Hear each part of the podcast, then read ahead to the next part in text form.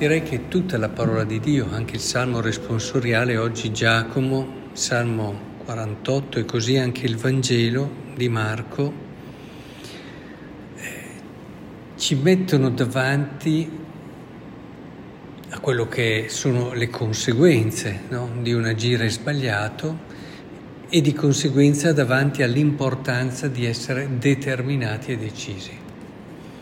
Eh, il Vangelo lo dice senza mezzi termini. Se, se, vedi che ci può essere qualcosa di meglio per te, sii deciso. No? Quell'immagine tagliati la mano, tagliati il piede, ta- cavati l'occhio, vuol dire non stare lì a ragionare troppo, ma sii deciso.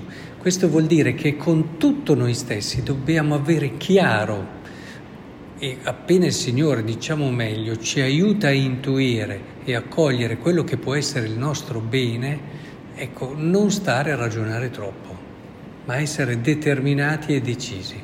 Ho conosciuto anime che hanno perso tanto tempo e soprattutto sono rimaste invischiate nel loro peccato proprio perché ragionavano troppo. Il ragionamento eccessivo è uno schermo attraverso il quale in un qualche modo tu nascondi il tuo non voler perdere. Quante volte eh, per poter raggiungere anche nell'esperienza umana qualche obiettivo dobbiamo perdere. E se non eh, vuoi rinunciare e perdere non arriverai da nessuna parte.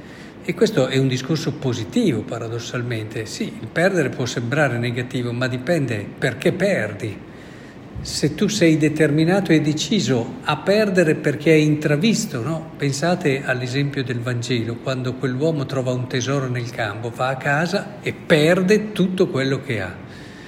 Ma perché sarà ancora più ricco dopo? Ha trovato un tesoro. Quindi il perdere in sé dipende sempre in che contesto è messo. Il perdere può essere un grande guadagno. Ecco, molte persone proprio perché magari legate a certi bisogni, magari soprattutto vedo persone più primarie, persone più legate ai, su- ai bisogni immediati, fanno fatica a perdere e ragionano e ragionano e cercano di... quando invece bisogna semplicemente togliere tutti questi, smontare questi ragionamenti e dirsi io voglio perdere o no? Se non voglio perdere non arriverò mai là. È, è, inutile raccontarsela. Sapete che nelle anime, nei cammini, una delle, delle cose che più frena le anime è che se la raccontano, la mancanza di sincerità con se stessi. E a volte siamo così bravi a raccontarcela che arriviamo a crederci anche a quello che ci raccontiamo. E questo rallenta molto il cammino, per questo un confronto costante con qualcuno che può aiutarci a, a, a smascherare certi meccanismi che quando vengano da noi eh, facciamo fatica a smascherare perché sono prodotti da noi e di conseguenza ci vuole una persona al di fuori che in modo molto semplice e immediato ci fa notare questo quell'altra cosa e allora ci accorgiamo che ce la stiamo raccontando.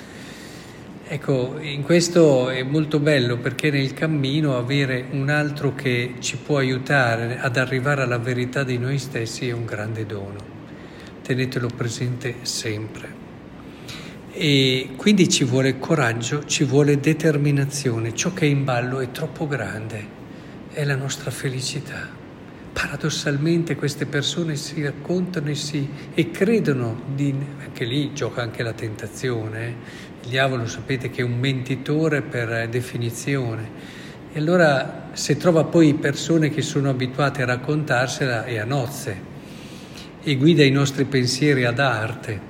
E allora pensiamo di essere meno felici, pensiamo a volte di essere più frustrati, a rinunciare a non concederci questo, quell'altro, a non vivere quell'altra cosa, mentre invece semplicemente ci andiamo a invischiare ancora di più in quelle reti che ci impediscono di volare.